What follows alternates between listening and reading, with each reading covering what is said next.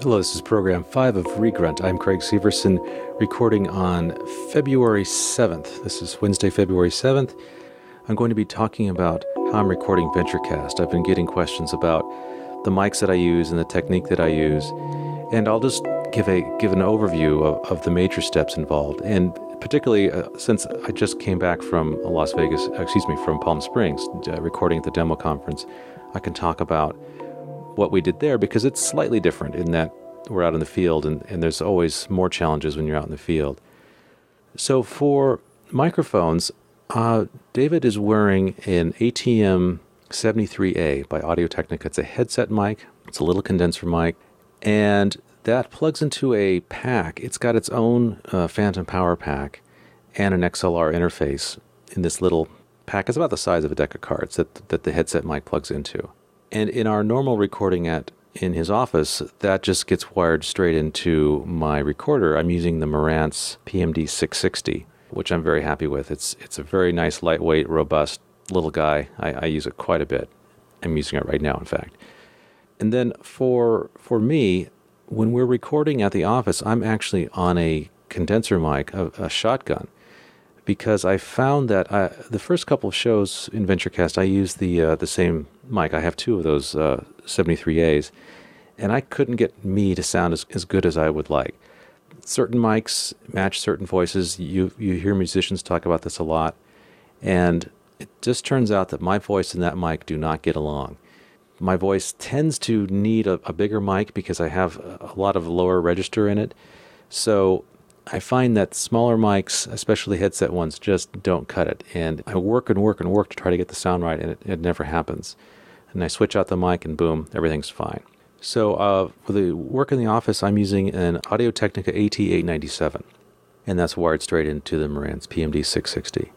When we're on the out in the field, like uh, with the recent recording and demo, David is also wearing the headset mic, which it's a good thing that he's okay with wearing it because well, you know, he, he's walking around with a headset mic. He sort of looks like some cross between Madonna and a security guy, but he likes it, and um, it's actually kind of fun.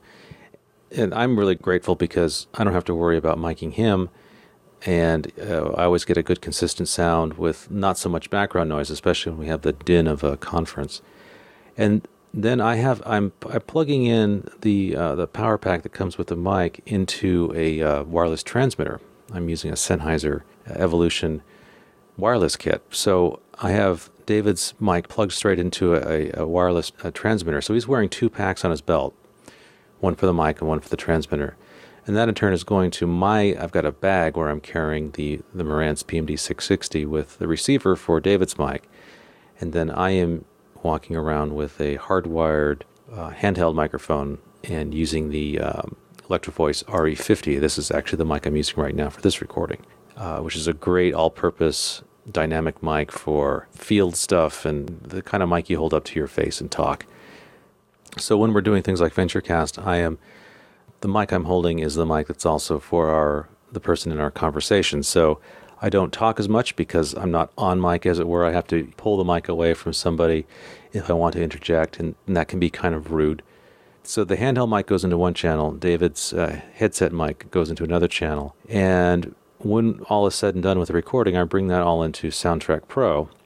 And the process is there's a multi step process to get the show done. The first process is to bring in each conversation, and I do the initial rough edit. Actually, it's not a rough edit, it's a, it's a full edit where I will choose the endpoint, I will clean up a lot of the ums and ers and you knows uh, I rarely change the conversation or do do much content editing. It's mostly my goal is twofold. It's to take out a lot of the superfluous stuttering or pauses or extra words you don't want, but I still want it to sound natural. And so far, I'm, I'm pretty pleased with the result in that if you really heard the show before I cut it, you'd be somewhat surprised, perhaps, maybe not. For those of you who edit, you won't be, but there's a lot more there, but it's all stuttering or uh, just things you don't necessarily want. Even in this recording here, I do a little bit of of editing, not as not nearly as much as I would do as I as I do in in VentureCast and some of the other audio work that I do, because I, I want to save time in this show, but I also want to keep this show as casual as possible. But like I say, the goal is to make it sound sound natural, and I and I think it, it still does. So the, the rough cut is done in the audio editing portion of Soundtrack Pro. Soundtrack has has two parts to it. It has a multi-track editor and then a waveform audio editor, what I call the audio editor.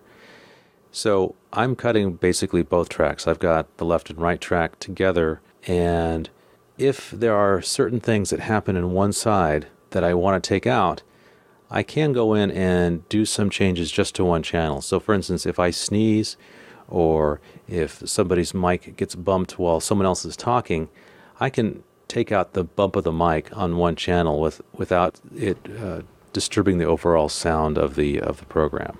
And for now, let's wrap it for this program.